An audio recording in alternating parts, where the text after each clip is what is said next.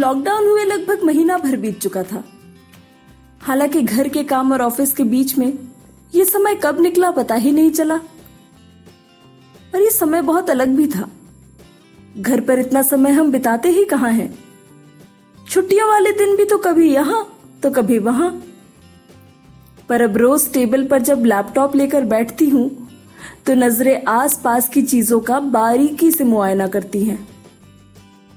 रोज देखते देखते रियलाइज़ हुआ कि कितनी ज़रूरी गैर ज़रूरी चीज़ें हैं हमारे घरों में, जिन पर ध्यान ही नहीं जाता हमारा।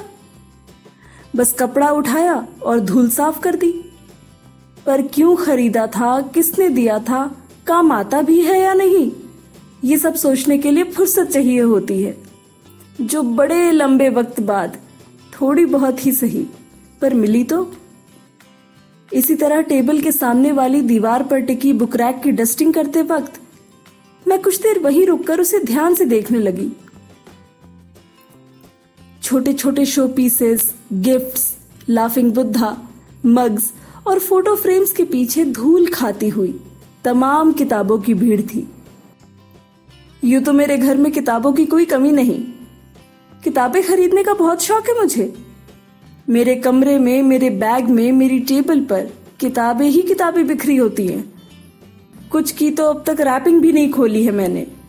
गंदी हो जाएगी ना? और वो जो नए कागज़ की खुशबू होती है, वो भी बनी रहेगी। पर कहाँ पढ़ पाती हूँ अब? वक्त ही कहाँ मिलता है? सोचते हुए रैक की किताबों पर उंगलियाँ फेरनी शुरू की तो नई किताबों के पीछे की रो में रखी। उन पुरानी किताबों ने यादों के कई पन्ने खुल दिए। स्कूल में सब मुझे पढ़ाकू कहते थे। ज़्यादा दोस्त नहीं थे मेरे तब। बस किताबें और जूही। जूही और मेरा घर पास पास ही था। हम साथ ही आते जाते थे और साथ ही पाए जाते थे। जूही स्कूल की सबसे पॉपुलर लड़की थी। नीली नीली आँखें, भूरे बाल, गजब का फ़ैशन सेंस। और एटीट्यूड वाली अंग्रेज़ी। आधा स्कूल उसका दीवाना था। और मैं मैं हीरोइन की बेस्ट फ्रेंड चुपचाप किताबों की दुनिया में रहने वाली कॉयर ग्रुप में लास्ट रो में खड़े होकर प्रेयर गाने वाली। फ़ैशन के नाम पर डब्बा गोल। लेकिन हाँ आधे स्कूल के लड़कों की तरफ़ से जूही तक उनका प्यार और इजहार पहुँचाने वाली मासूम सी मैसेंजर कभी फूल, कभी लव लेटर्स कभी स्लैम बुक्स कभी इनविटेशंस फैंसी गिफ्ट्स या फिर फ्रेंडशिप बैंड्स मैं स्कूल के लड़कों के लिए आसमान से आई कोई फरिश्ता थी, जो उन्हें जूही की गुड बुक्स में डाल सकती थी। मिडिल रो में बैठकर अंकित के लिखे लव नोट्स वाली कितनी किताबें जूही तक पहुंचाई थी मैंने। अंकित टॉपर था क्लास का। अक्सर पीछे की रो में बैठकर अपनी नोटबुक में कुछ लिखा करता था। जिस तरह बाकी लड़के जूही के लिए ग्रीटिंग्स और गिफ्ट्स मेरे पास छोड़कर जाते थे, उस दिन अंकित भी अपनी किताब लेकर मेरे पास आया और बिना कुछ बोले मेरी टेबल पर रखकर चला गया। मैंने वो किताब जूही को दे दी। किताब के आखिरी पन्ने पर देखा तो एक पोयम लिखी हुई थी। Your eyes are deep like ocean your silence is a pure emotion पढ़कर कितना हंसे थे हम। वैसे तो कितनों ने जूही को कितने गिफ्ट्स दिए। पर उसकी समंदर जैसी आँखों की तारीफें लिखकर किताब किसी ने नहीं दी थी उसे अब तक। जूही अक्सर उसकी किताबों की पोएम्स पढ़कर वो किताबें मुझे दे देती थी। अब एक पॉपुलर दोस्त होने के जितने नुकसान होते हैं, उतने फ़ायदे भी हैं। कभी कभी मुझे कॉम्प्लेक्स होता था। थोड़ी जलन भी होती थी। कभी इरिटेशन होती थी तो कभी उन लड़कों की बेवकूफियों पर हँसी आ जाती थी। कभी कभी ये सोचकर कि मैं जिसकी चाहूँ, उसकी स्लैम बुक भरवाने की पावर रखती हूँ। ये सोचकर मज़ा भी आता था। पर कभी कभी उन बेचारों की टूटती उम्मीदें देखकर उनके लिए बुरा भी लगता था। जब कभी इस ड्रामे से ऊब जाती थी तो लाइब्रेरी से किताबें इशू करा के अपनी दुनिया में फिर खो जाती थी। वैसे जूही मुझे ढूंढ लाती थी अक्सर। जूही और मैं एक दूसरे को अपनी दुनिया का हिस्सा बनाने की कोशिश करते रहते थे। कभी वो मेरे चेहरे पर फेस पैक लगाती, कभी मैं उसे आर्ची बेटी और वेरोनिका की लव स्टोरी पढ़कर सुनाती। कभी हम दोनों सेम हेयर स्टाइल बनाकर दुनिया को अपनी दोस्ती जताते तो कभी शाम को मेरे साथ मेरे कमरे में बैठकर वो फ़ैशन मैगजीन पढ़ती और मैं चिकन सूप। आज सालों बाद ये किताबें देखकर अंकित की वो पोएम याद आई तो मैंने ढूंढ कर वो किताब निकाल ही ली। आखिरी पेज पर लाल रंग के स्केच पेन से उसने बड़ी खूबसूरत सी हैंडराइटिंग में ये लाइंस लिखी थी। पढ़कर मुझे फिर हँसी आ गई। समंदर जैसी आँखों तक तो ठीक था। पर कोई ये तो बताए कि जूही को चुप रहते किसने देखा था?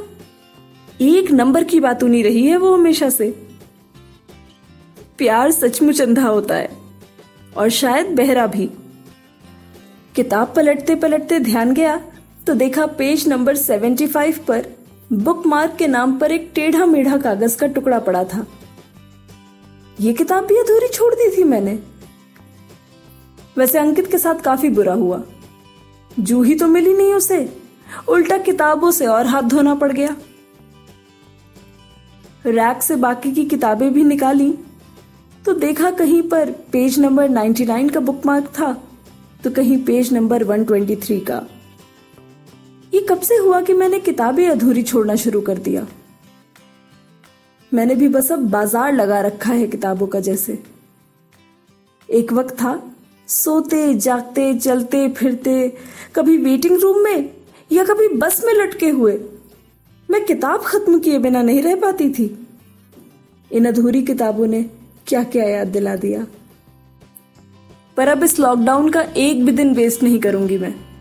एक एक करके सारी अधूरी किताबें पढ़ूँगी। और सबसे पहले अंकित की किताबें पूरी करूँगी।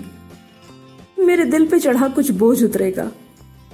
सोचकर मैंने पेज नंबर 123 वाले बुकमार्क की किताब उठा ही ली। गरम गरम कॉफ़ी बनाई और खिड़की के पास किताब का पहला पन्ना खोलकर बैठ गई। थोड़ी मेहनत लगी वो चस्का जगाने में, पर फिर एक बार दिलचस्पी जगी तो तीन दिन उस किताब के अलावा और कुछ सोच ही नहीं पाई। किताब पूरी करने की खुशी ही अलग होती है। ऐसा लगता है जैसे कोई अचीवमेंट है, कुछ जीत लिया हो। इस खुशी में डूबकर आखिरी पन्ना पलटा ही था कि फिर हरे रंग के स्केच पेन से एक पोएम लिखी थी। You sing like a koel sitting on a tree come out of the cage and set yourself free ये पोएम पढ़ते ही फिर मेरी हँसी छूट गई। काश इसने एक बार सचमुच जूही को गाते सुना होता। मैं अक्सर जूही को चढ़ाती थी कि जब तू तो गाना गाती है ना तो बालकनी के सारे कबूतर डर कर भाग जाते हैं। अच्छा है, कुछ गलत फहमियाँ बरकरार रहनी चाहिए प्यार में। यू देखते ही देखते दिन बीतते जा रहे थे और एक के बाद एक मेरी किताबें खत्म होती जा रही थी। किताब अच्छी हो तो उसे पूरा पढ़ लेने पर जितनी खुशी होती है, उतनी ही कसक उस अच्छी कहानी के खत्म होने की भी होती है। पर मुझे हर किताब के खत्म होने पर अंकित की उन पोएम्स का इंतज़ार रहता था। वैसे तो मैं एक साथ हर किताब का आखिरी पन्ना खोलकर वो दो लाइंस पढ़ सकती थी। पर बताया ना, इस बार कुछ अधूरा नहीं छोड़ना चाहती थी मैं। कुछ कर्ज चुकाने थे। अब तो ऐसा लगने लगा था कि उसकी पोएम्स मेरे लिए कॉन्सलेशन प्राइस हो, किताब पूरी करने का।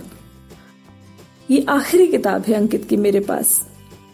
Hard cover quality paper dark print मुझे एहसास हुआ कि ये बुक महँगी रही होगी तब। वो शायद अपनी पॉकेट मनी बचा बचा कर खरीद कर लाता होगा। ये उस वक्त की पॉपुलर किताबें थी। और ये सारी किताबें वो हैं जो बचपन में मैं खुद खरीदना चाहती थी। वो स्लैम बुक्स में कॉलम होता था ना? लिस्ट योर फेवरेट बुक्स उसमें शायद दो तीन बार ज़िक्र किया था मैंने इन किताबों का। ऐसा तो नहीं कि अंकित ने वहाँ से देख लिया हो, और वो किताबें मेरे लिए लाता हो। किताब के आखिरी पन्ने ने मुझे कई सवालों के जवाब दे दिए, या यूँ कहूँ कि कई सवाल खड़े कर दिए। उन आखिरी पन्नों पर नीले रंग के स्केच पेन से एक और पोएम लिखी थी। You're a selfless friend you're a friend in need few tokens of friendship from me for I know you like to read जाने में कितनी देर उस पोएम को पढ़ती रही? जाने क्या सोचती रही? वो स्कूल की हज़ारों यादें एक एक करके आँखों के सामने से गुजर गईं। मैंने झट से बाकी की किताबें उठाई। एक एक करके उसकी लिखी लाइंस फिर पढ़ी पर इस बार ठाके वाली हँसी की जगह थोड़ी हैरानी, थोड़ी मुस्कुराहट थी। जूही बातूनी थी, पर मैं चुप रहती थी। जूही नहीं गाती थी। कोई ग्रुप की पीछे वाली रो में और कभी कभी खाली क्लास में बैठकर मैं गुनगुनाया करती थी। जूही को पढ़ना पसंद नहीं था। किताबें मुझे पसंद थी। कुछ सोचते हुए मैंने वापस से अपना लैपटॉप खोला। सोशल मीडिया पर जाकर अंकित को ढूंढ निकाला। तेज उंगलियों से मैसेज पर एक के बाद एक मैंने वो सारी पोएम्स बस टाइप ही की थी कि उसका रिप्लाई आ गया। उसने लिखा, बड़ी जल्दी पढ़ लिया मैंने दोनों हाथों से मुँह छुपाई हुई बंदरिया वाली इमोजी बनाई और फिर लिखा, पर मुझे तो लगा था कि तुमने वो किताबें जूही के लिए तो उसने अपना नंबर लिखते हुए कहा, चलो, देर से ही सही, पर अब तो पता चल गया ना। तो अब कॉफ़ी पर मिलने के लिए प्लीज़ एक सदी और मत लगा देना। मैंने अपना नंबर लिखते हुए कहा लॉकडाउन खुलते ही। पर डिजिटल कॉफ़ी तो हम कभी भी पी सकते हैं ना? मेरी बात सुनकर उसने अपने फ़ोन में जाने कौन कौन सी इमोजी बनाकर अपनी खुशी जता दी। और इस तरह उन किताबों के आखिरी पन्नों ने दोस्ती की एक नई कहानी लिख दी।